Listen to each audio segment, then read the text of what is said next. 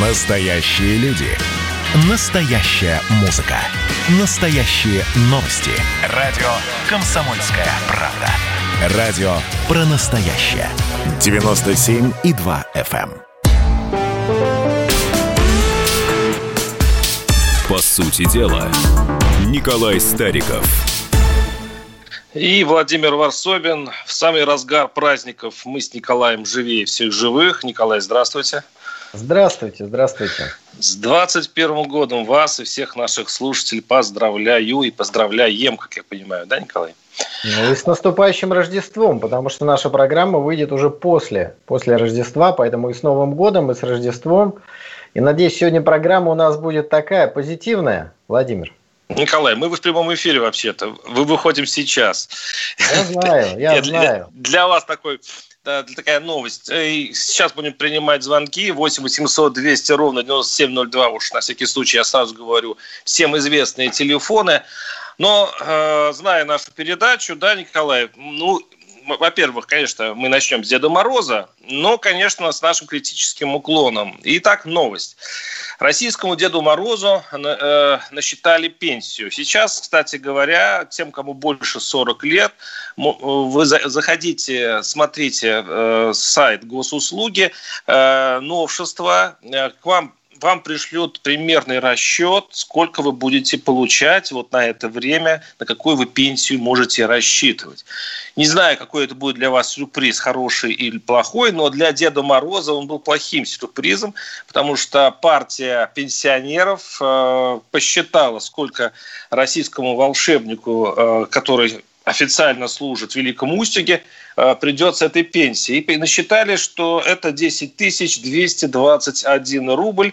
А так как э, дедушка работает на пенсии, э, то ему значит, не, начислений дополнительных не полагается.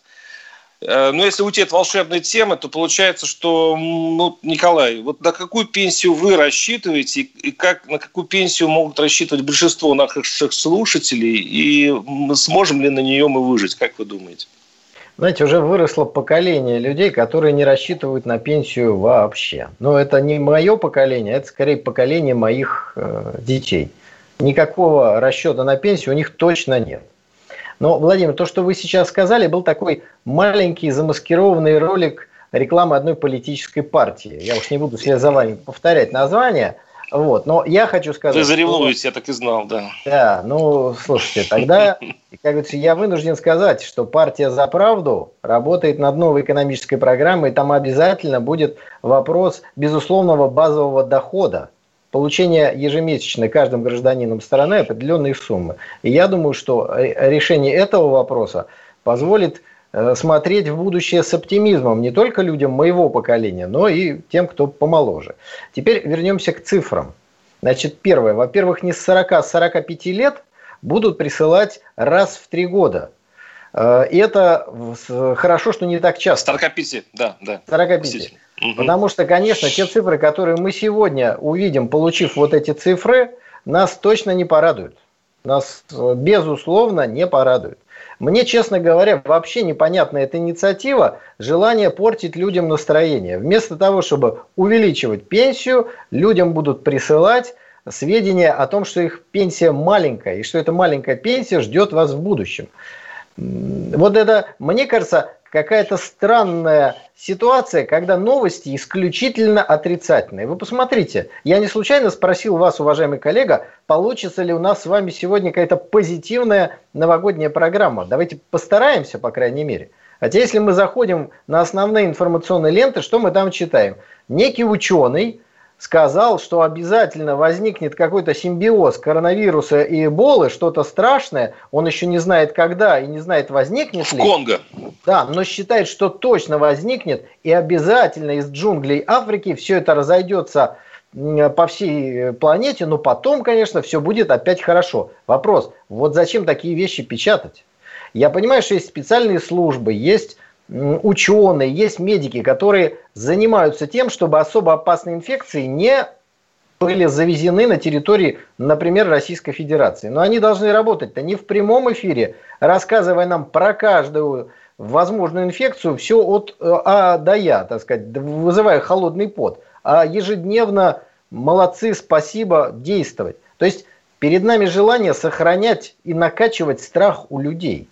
И в этом смысле те, кто решил вдруг рассылать информацию о маленькой пенсии, вольно или невольно, продолжают эту тему. То есть сначала человек читает, что мы все умрем, потому что будет третья волна коронавируса, 23-я, потом будет какая-то еще неизвестная инфекция, ВОЗ начинает рассказывать, что да-да, будет-будет. То есть все соревнуются в масштабе плохих новостей. И вот здесь значит, пенсионный фонд тоже подкидывают. А вы посмотрите, какая у вас будет маленькая пенсия. Ну, слушайте, ну вот, э, как говорится, враг или дурак? Такой вопрос хочется задать. Николай, ну подождите. Насчет, насчет там э, африканской чумы это будет или нет, неизвестно. А вот то, что эта пенсия уже точно будет э, начислена, это точно. Неплохо бы людей предупредить, как честные люди.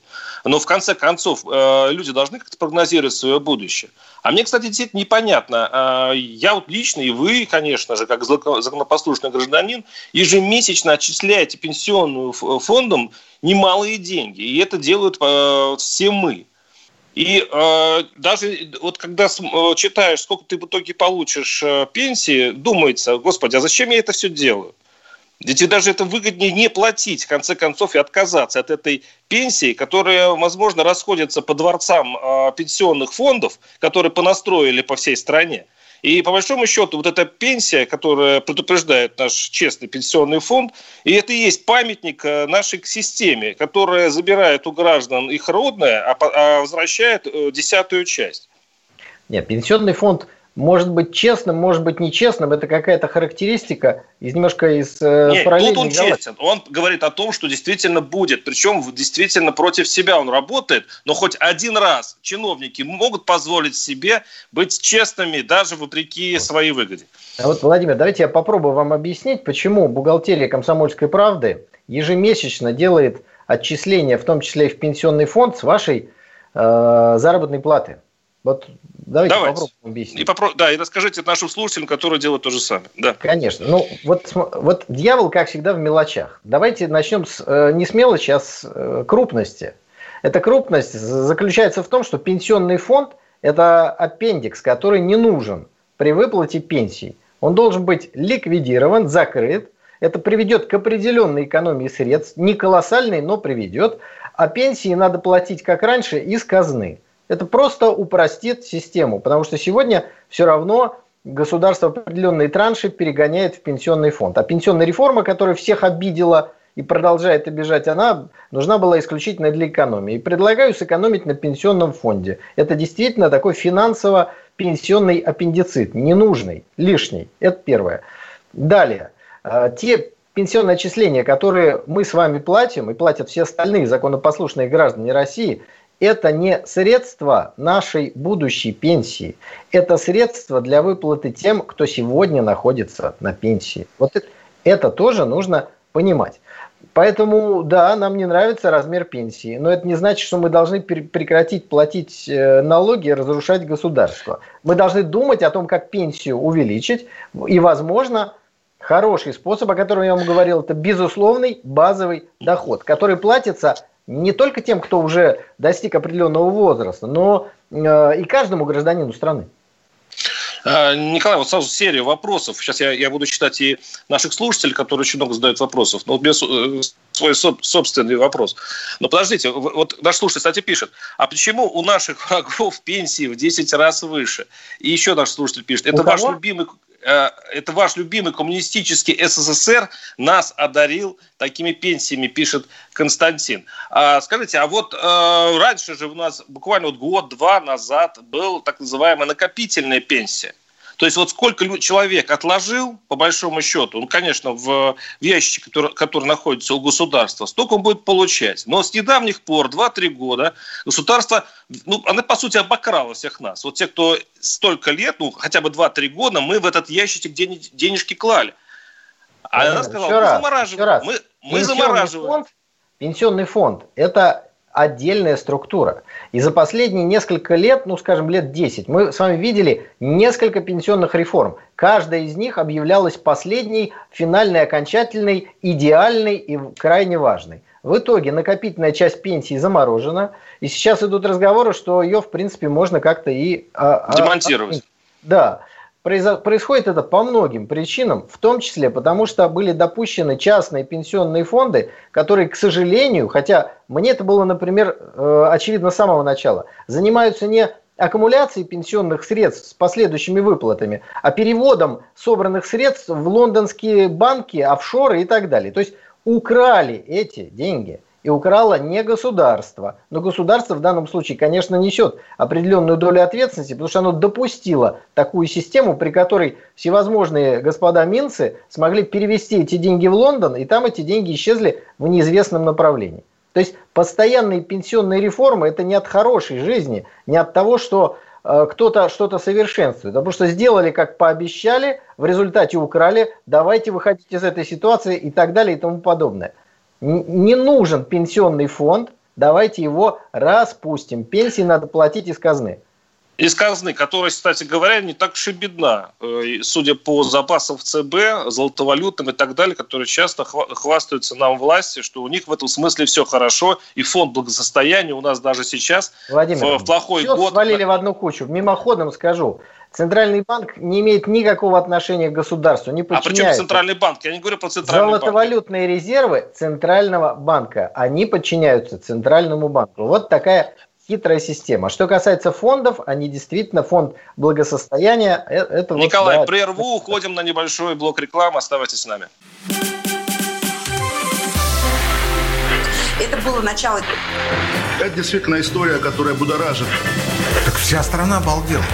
И Россия родина слонов, она от океана до океана, да, и мы, мы всегда правы, мы никогда не сдаемся. И самое главное, что же будет дальше? Комсомольская правда. Это радио.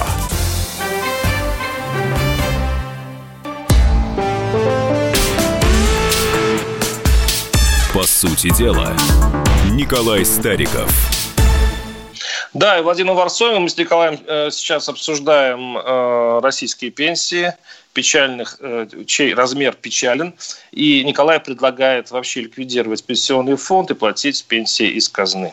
Ну, 80... чем, Владимир, Владимир, да. прежде чем назовете телефон, я хотел еще одну небольшую реплику. Вы прочитали Давайте. сообщение одного из слушателей, который говорит, коммунистический СССР наградил такими пенсиями. Вот здесь, знаете, это то же самое, как Советский Союз обвинять в том, что нацистская Германия напала на Советский Союз и убила э, десятки миллионов наших сограждан. В Советском Союзе пенсия была, вот у моей бабушки, 72, потом 84, и, наконец, она стала максимальной для простых, так сказать, смертных в Советском Союзе 120 рублей. Бабушка была уважаемым, э, весьма состоятельным членом нашей семьи. Поэтому в Советском Союзе пенсии были нормальные. Они стали ненормальными – после крушения Советского Союза. Ответственность за это несут Горбачев, Ельцин и, так сказать, все остальные младореформаторы. А теперь, пожалуйста, номер телефона. 8 800 200 ровно 9702. Э, здравствуйте. Так. Добрый день. Нет, сорвался звонок. Э, звоните. Э, да, да, слушаю. 200 ровно 9702. Да, да, э, вы в эфире, слушаем вас. Представьте, пожалуйста. Александр, слушаем вас. Алло. Да, да мы в эфире, слушаем. Алло, алло. Я вопрос так, задавал. Все, извините, Почему? да. Ну, к, к, ну, к сожалению, у нас э, так нельзя долго. 8 800 200 ровно 9702. Э, Николай, ну что ж, э, э мы продолжим историю с пенсиями. Вам вы еще хотите э, какой-нибудь кол вонзить э, в спину э, фонду пенсионного страхования или, или пойдем дальше? А вы сегодня выступаете в роли защитника пенсионного фонда? Да нет, я просто сейчас вот анализирую ваше предложение все повесить на казну. Я сейчас вот размышляю, а вот это же получается казне придется чем-то пожертвовать. Нет, а, ничего Понятное не дело... пожертвовать. Нет, подождите, смотреть, подождите. Ну, давайте я закончу мысль. Потому что все время пенсионному фонду не хватает пен... Э, денег на пенсии. И потом, чтобы сделать пенсии справедливыми, нужно увеличить финансирование. То есть, если сейчас а, самый великолепный пенсионер, если он, конечно, не, бывший силовик, получает около ну, 18-20 тысяч рублей в месяц, моя мама получает еще меньше. А нужно, чтобы все-таки получали более-менее, раза в два надо увеличивать пенсии. Вы скажите, какой строку из бюджета, вы же военный бюджет трогать не будете, вы же у нас э, государственник-империалист, э, вы, вы, вы тронете, чем вы пожертвуете в, в нашем бюджете? Ну, смотрите, первое, вы справедливо сказали, что денег в пенсионном бюджете не хватает. Задайте тогда следующий вопрос себе, откуда берутся недостающие суммы?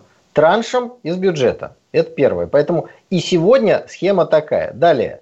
Пенсионная реформа, которая была проведена и которая поссорила народ и власть, она привела к тому, что вот этот дефицит пенсионного фонда сегодня минимален, даже будет профицит в следующем году. Но такого, как говорится, профицита нам не нужно. Нам нужны достойные пенсии, это раз, и высокое доверие между народом и властью, это очень важно.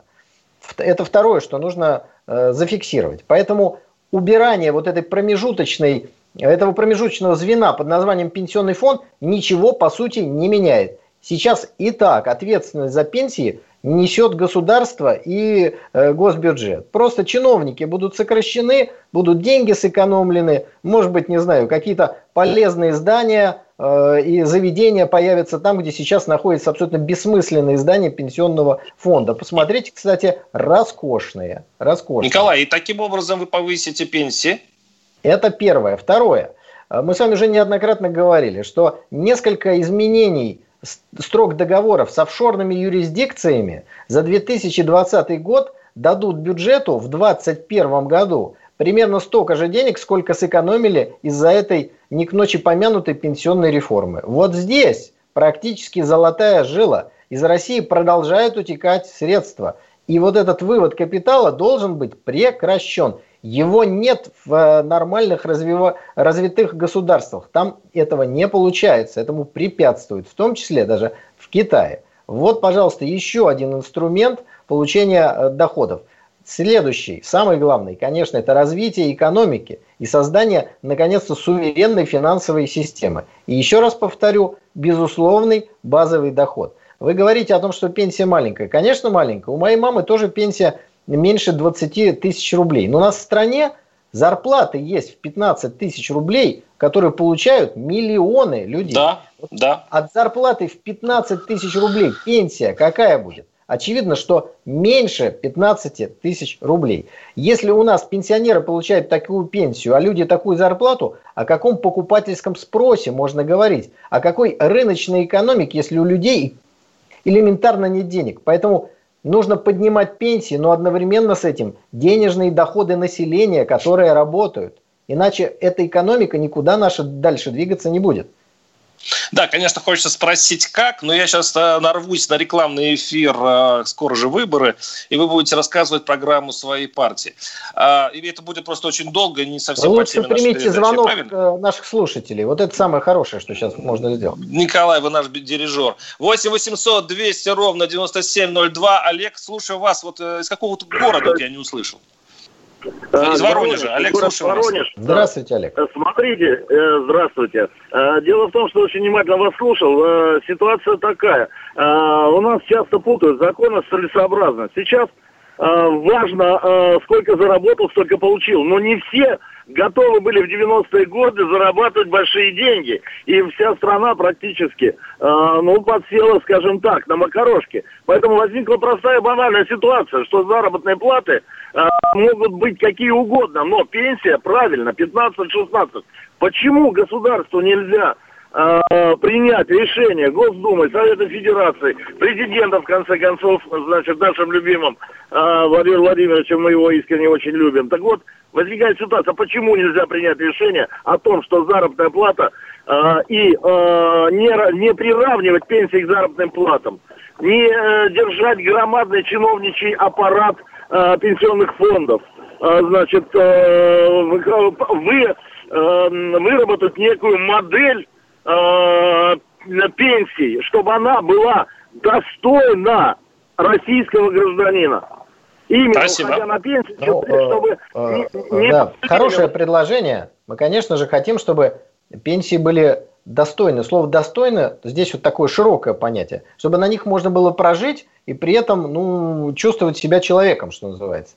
Однако, давайте справедливости ради скажем, что в Советском Союзе были и маленькие пенсии. Вот, например, наша соседка по даче получала колхозную пенсию 25 рублей. Это была уже маленькая пенсия. На нее прожить было невозможно, поэтому у нее была корова, дети помогали и так далее и тому подобное. То есть даже в Советском Союзе пенсия зависела от зарплаты, которую получал человек, ну а также от стажа. Когда же в 90-е годы у нас пришла невидимая рука рынка, то пенсионная система, если в двух словах, стала следующей. Чем больше ты получаешь и больше отчислений в пенсионный фонд, тем больше у тебя есть пенсия, но там тоже есть определенный потолок. То есть все решают деньги. Несколько реформ, так называемых, проведенных пенсионных, в этой системе, по сути, ничего не изменили. Они только перераспределяли средства, вводили накопительные пенсии, которые оказались большей частью, к сожалению, в офшорах и в Лондоне, вместе с теми, кто эти деньги э, собирал. Поэтому сегодня вопрос, какой должна быть пенсионная система, он такой же открытый, как был э, раньше. Никакого идеала в результате этих реформ также не достигли, как в результате реформ Чубайса электричество не подешевело, а каждый человек на ваучер две «Волги» не получил. Тот же самый обман.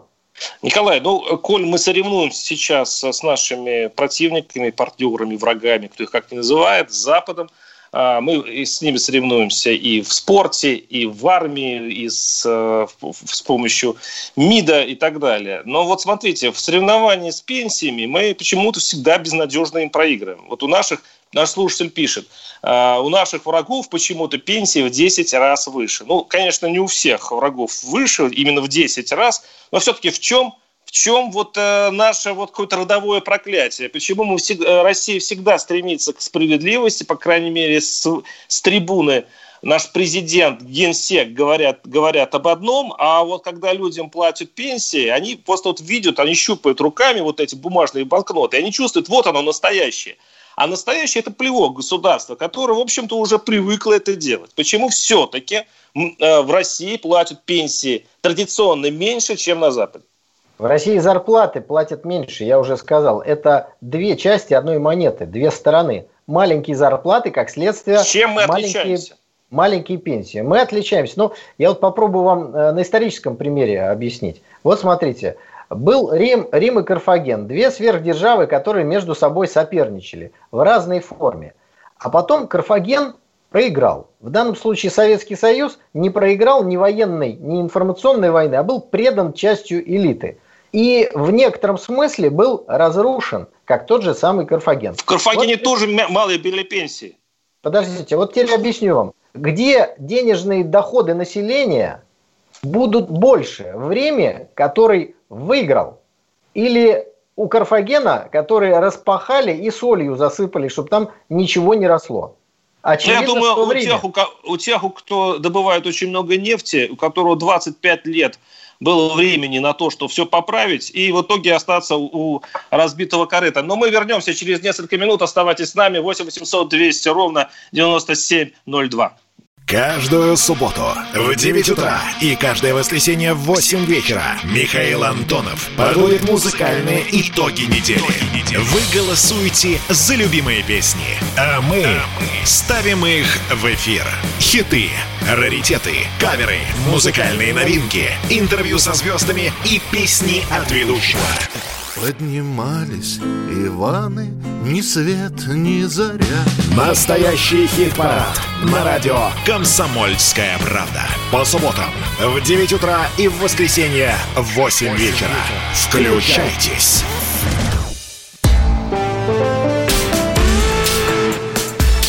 По сути дела, Николай Стариков. Да, и микрофона Владимир Варсобин. Николай, личный к вам вопрос.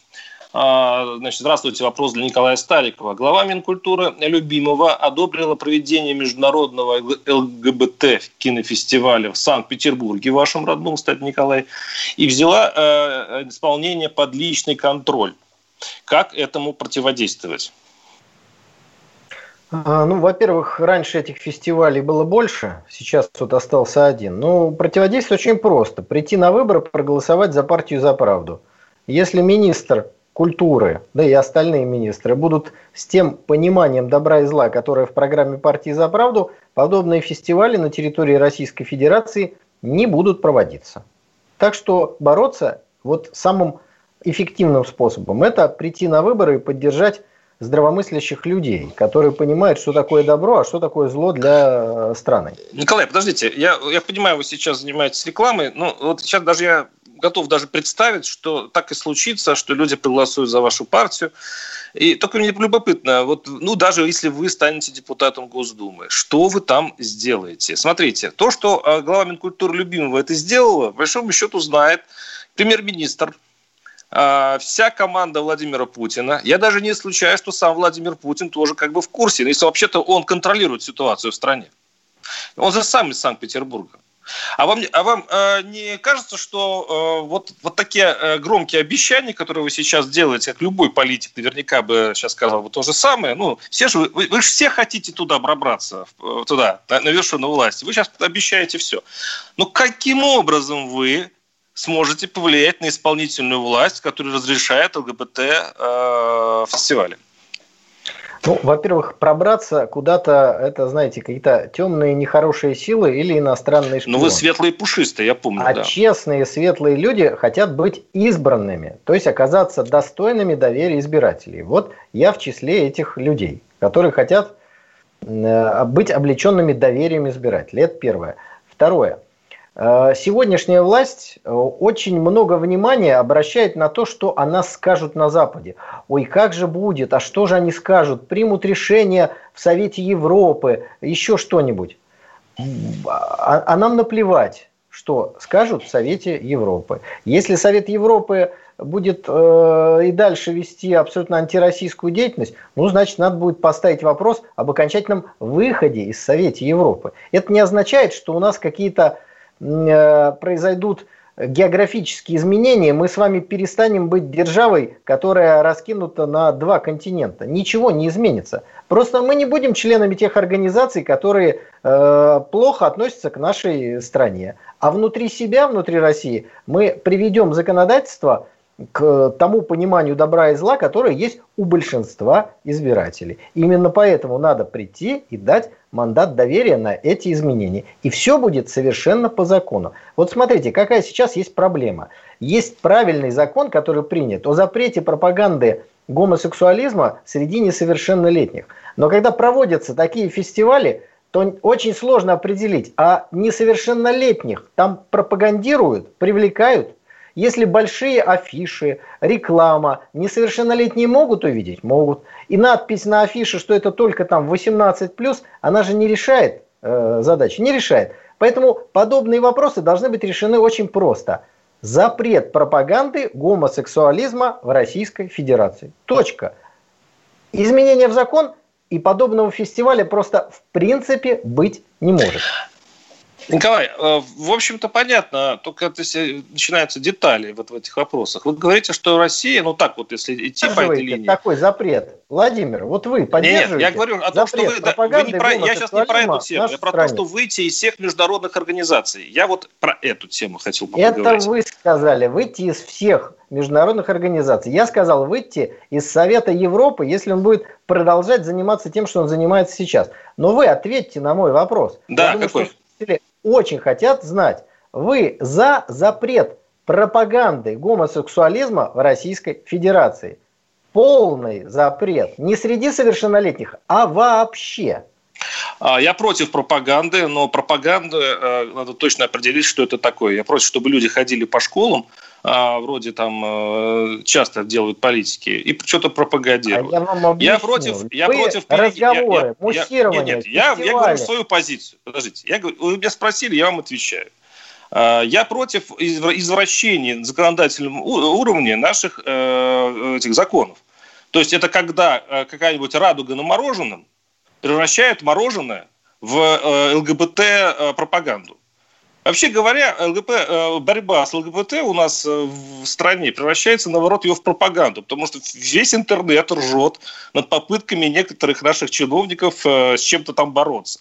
Бор- не борются, не с ге... борются не с пропагандой, а Владимир, просто не надо ни с кем бороться. превращают сами себя в клоунов. Вот это чаще всего бывает. Владимир, не надо бороться, надо просто принимать нужные законодательства. И тогда многие вопросы решаются сами собой. В этом смысле можно учиться на Западе. Там все делается исключительно по закону. Вот смотрите, хочет Соединенные Штаты Америки, хотят э, остановить строительство Северного потока-2 газопровода. Что они делают? Они же не борются с газопроводом, они просто принимают закон, американский закон о том, что тот, кто будет работать и прокладывать эту трубу, страховать и так далее и тому подобное, будет наказан э, воз, невозможностью работы в, в долларах в американской банковской системе, то есть санкции вводят. И компании сами уходят и откалываются. Вот образец того, как надо действовать. Они же проклятиями не сыпят, там ничего не делают, но законами выруливают или стараются вырулить ту сторону, которая считают правильной и верной для своего, замечу, американского, не для нашего, а для своего американского государства. Вот и здесь такой же способ – законами все должно быть отрегулировано. Когда есть лазейка, тогда в эту лазейку и лезет всякая нечисть. Ну, Николай, у нас все-таки э, государство, хотя и с ограничениями, но свободное, и чтобы назвать э, что-то нечистью, надо доказать в суде. У нас пока нет для ваш, к вашему большому сожалению, уголовного срока вообще за нетрадиционную э, сексуальную значит, ориентацию. Но в конце концов, э, действительно, пропагандировать школьникам, детям не надо. Но я не уверен, что музыкальные э, или кинофестивали, в котором находятся взрослые люди, каким-то образом нарушают законы Российской Федерации. Здесь надо действительно соблюсти какую-то разумную меру. 8 800 200 ровно 9702. Мы, в общем-то, можем продолжить эту тему, э, очень такую щепетильную, да, и послушать наших слушателей. 8 800 200 ровно 9702. Э, слушаю вас. Алло. Юрий. Уважаемый Николай, я хочу вас поблагодарить за ваши книги. А вопрос конкретный такой. Вот скажите, э, здесь у меня вот я держу расчетный листок, тут 10 всяких пунктов не буду перечислять, чтобы время не занимать. А вот есть конкретный пункт такой. Э, э, Федеральный фонд медицинского страхования. 1173 рубля с меня вычисляли. 20 лет я работал в организации, с нее шел на пенсию.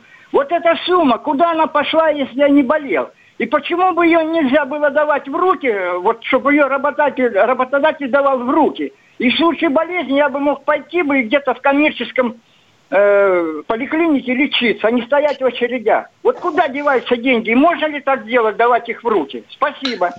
Да, Николай, вы теперь как будущий депутат, вам придется отвечать и на такие вопросы. Давайте. Ну, как говорил Владимир Ильич Ленин, надо говорить массам правду, даже когда это невыгодно. Нельзя давать деньги вот так в руки, чтобы человек, когда заболел, пошел куда-то. Потому что уважаемый звонивший может даже не представлять, сколько так называемых развитых странах строят некие болезни, которые, к сожалению, иногда приходят с возрастом. Поэтому вдруг вот так достать из кармана там, десятки тысяч долларов, в нашем случае это миллионы рублей, будет невозможно. Это первое. Второе.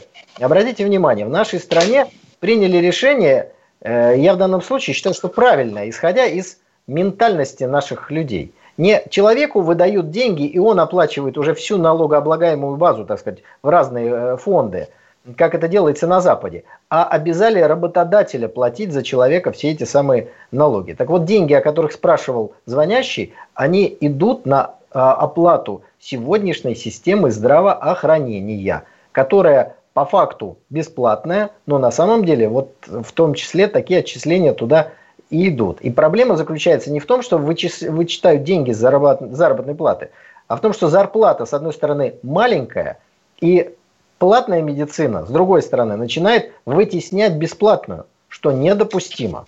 Вот если решить эти две проблемы, тогда я думаю, что человек будет совершенно спокоен и будет лечиться, если, не дай бог, возникнет такая необходимость.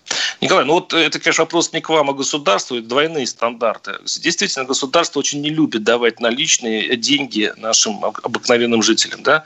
Ну вот город Воскресенск, Московская область, а, мэр вот это полностью запущенного города, который люди просто ненавидят местную администрацию, получил 12 зарплат в конце года наличными. Вот государство, когда вот своих чиновников, оно вот как-то легко, легче дает наши А я думаю, рубли. что он сам себе выписал подобную премию, что, конечно, его э, характеризует с крайне некрасивой стороны. Э, ну, что тут, собственно? Ну вот я, есть здесь небольшая заковыка, да, государство считает наши рубли, наши, вот в наших кошельках, а вот в кошельках своих чиновников как-то она не, не, не так резво это делает. А сейчас мы прервемся на, кстати, последнюю блок рекламы, дальше у нас будет последняя заключительная, крайне, как говорят, а, звучительная часть, и напоминаю, наши телефоны, звоните 8 800 200 ровно 9702. Оставайтесь с нами. Ну что, это хроники Цыпкина на радио «Комсомольская правда». Имеет ли право звезда напиться, принимать наркотики и вообще вести образ жизни, который не может послужить примером подрастающему поколению? Что делать в принципе с алкоголизмом? Ну, перебрал в барик. Со всеми бывает. Приехала полиция забраться на постамент, тереть э, каменный член и думать, что произойдет с тобой чудо. Звонит бабушка. Она говорит, не имею никаких претензий к тому, что ты используешь мат. Можно не позорить меня на всю страну и вся в своем посте написать грамотно с мягким знаком. Известный писатель Александр Цыпкин ведет дневник специально для радио «Комсомольская правда». Без купюр и цензуры. Хроники Цыпкина. Слушайте по пятницам в 10 вечера по Москве. Я, правда, к сожалению, сразу сяду.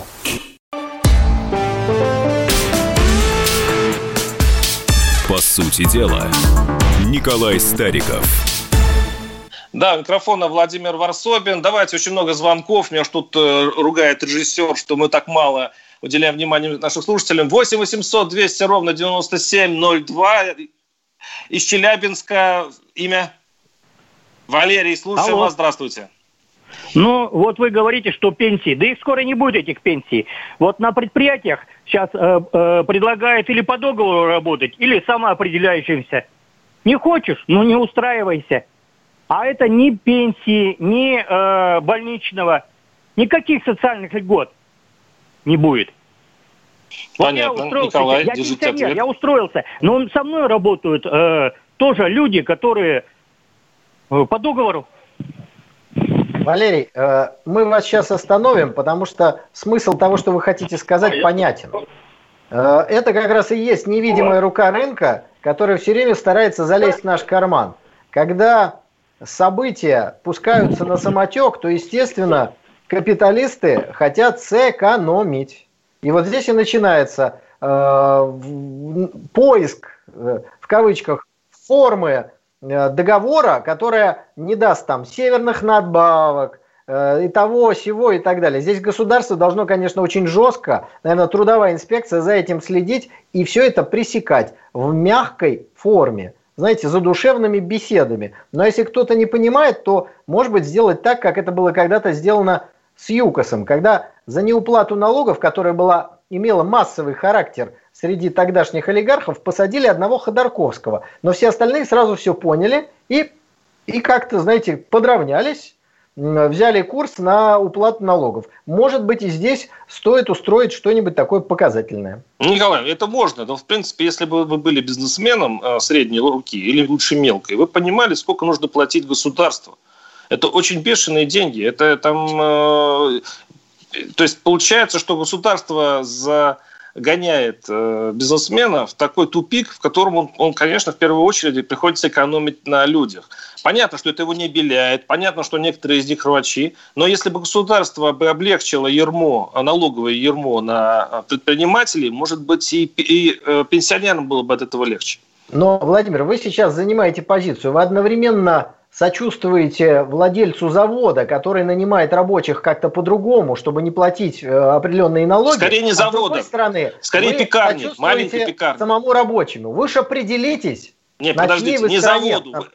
Это сейчас э, это, это крупный бизнес. Я говорю о среднем, мелком бизнесе, который, который занят у нас вот в Твери, я живу, может быть, уже полгорода. Это маленькие э, э коллективы, 5-10 человек. этого принципа нет. Там, к сожалению, есть еще и конверты. Вот о чем речь. А вот то, что рассказал звонящий, это крупные предприятия именно крупные, большие, масштабные, градообразующие. Вот там это есть. Это да. есть на крайнем севере, когда они хотят нанимать местных жителей, а привозят вахтовым методом людей по этим договорам. Да, это есть. Э, наш слушатель спрашивает, а, точнее предлагает, а, а давайте пенсию установим госслужащим, ну, чиновникам, а, не более десятикратного повышения от минимальной, э, значит, э, если 15 тысяч минималка, то 15 тысяч... В общем, давайте снизим Э, зарплаты нашим чиновникам, им пенсии, и от этих денег повысим всем остальным.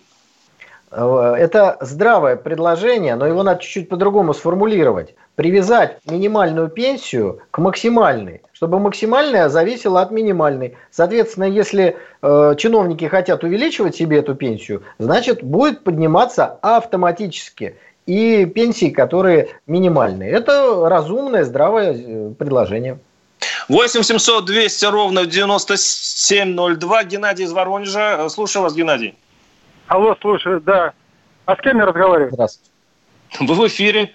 Вы с «Комсомольской правдой» а, разговариваете. Здравствуйте. Я понял, понял, да. Я в отношении вот законов наших, которые Государственная Дума э, исполняет, э, они вообще не работающие. Лучше эти законы убрать. Вот я сейчас инвалид первой группы по зрению, мне 81 год. Я обращаюсь в пенсионный фонд, есть там такой закон по уходу за, за инвалидами и за, за престарелыми. Вот там, значит, ну, и поэтому, по этому закону я никого не могу себе найти, потому что там написано, э, лица только не имеющие дохода могут исполнять это, участвовать в уходе за... Там 1200 рублей это всего в месяц на это дело отпускается. А я говорю, а какие лица имеющие, не имеющие доход? Пенсионер может? Нет, пенсионер не может. Я говорю, а кто же может? Угу. Кто же, бомж какой-нибудь или вообще какой-нибудь воры и те имеют доход какой-то криминальный. Ну, кто может? Ну, вот у вас есть там внук или там племянник, вот студент, э, значит... Ну, то есть у вас много, очень много э, каких-то ограничений ненужных, которые вот ограничивают э, вам помощь от государства. Николай, ну вот э, ведь очень много таких препонов. Государство на самом деле экономит. Она вот да здесь нет, ну какая ущипнет. здесь экономия? Вот Слушай, там ущипнет. Сэкономили 1200 рублей, оскорбили человека и да. осталось... Вот по их чиновничьей логике так и происходит, да. Надо расшивать эти узкие места, изменять здесь э, закон. Скорее всего, никто просто даже не задумывался над этим. Просто не задумывался. Это инструкция какая-нибудь живет уже десятилетия, и на нее никто не обращает внимания, потому что всем некогда. А это касается конкретных живых людей. Но это чушь, конечно, потому что 1200 рублей не может быть доходом человека, чтобы он жил на эти деньги. А предлагается, вот вы ухаживаете за инвалидом, у вас не должно быть других доходов. Но очевидно, что одно противоречит другому. Подожди, подождите, ну а как это дело решить? То есть придет какие-то светлые люди, сейчас у нас правительство или во власть, и они все это, это, это все сделают. Да, по-вашему, такой вариант развития событий. Вот, как да. это вообще решить? Как, как чиновничьи вот эти препоны расшить, как вы говорите? Ну вот министр профильный в данном случае должен заниматься именно вот этими вопросами. Погрузиться вглубь вместе со своими ближайшими заместителями. Какие есть проблемы – не нужно выдумывать. Эти проблемы можно прийти э, в любой город и пообщаться просто с людьми. Или даже вот э, по телефону, пожалуйста, позвоните, расскажите. Я уверяю вас, вам за час набросают список главных проблем, которые существуют Прекрасная на мысль. Почему 20 лет этого не делается? Значит, министры не те. Там, где Эх, хорошие не везет, министры, не, там не и нет везет. таких проблем. Там и Понятно. нет таких проблем. 8 800 200 ровно 9702. Из, из Санкт-Петербурга услышал звонок. Здравствуйте. Наталья, слушаем вас. Здравствуйте. Здравствуйте. Здравствуйте. Уважаемый Николай, вот по всем каналам постоянно предлагают собрать деньги для того, чтобы лечить детей. какие-то суммы большие такие требуются для их лечения. Скажите, а наше государство детей не лечит этих? Вообще у нас нет такой возможности, несмотря на то, что мы в соцстрах все время отчисляем большие деньги. Вот в чем эта проблема? Почему так делается? Спасибо. Я объясню вам. Да, а, да, объясню да. вам. Э, значит, во-первых, мы очень надеемся, что с 1 января 2021 года, когда шкала налога э, подоходного стала не плоской, а там с определенной суммы 15%, был, ведь президент говорил о том, что разница в этих суммах будет как раз тратиться на лечение подобных случаев детей. Это первое. То есть будет меньше этой рекламы. Э, это раз. С другой стороны, э, ну, к сожалению, я просто занимался изучением этого вопроса, либо крайне э, редкие заболевания, либо очень сложные, которые в рамках существующей медицинской системы не могут быть гарантированно вылечены. А западные клиники готовы за большие деньги дать надежду, которая, к сожалению, может быть и не сбудется. Вот в чем смысл этого. Есть западная медицина, готовая за деньги лечить что угодно. Ну а сколько стоит э, э, детская жизнь? Разве наше государство не должно в первую очередь потратить пусть и ну, пусть миллиард пойдет не туда. Должно, пусть, и поэтому разница, между 13 и 15 процентами, насколько я понимаю, и будет тратиться на такие случаи. Ну, Но если просто нужно будет, понимать, ну, откуда они хорошо. возникают. Надежда, надежда остается в этом году. А, с вами был э, Николай Стариков, Владимир Варсобин. И в том же гремучем составе мы увидимся, услышимся через неделю. Николай Стариков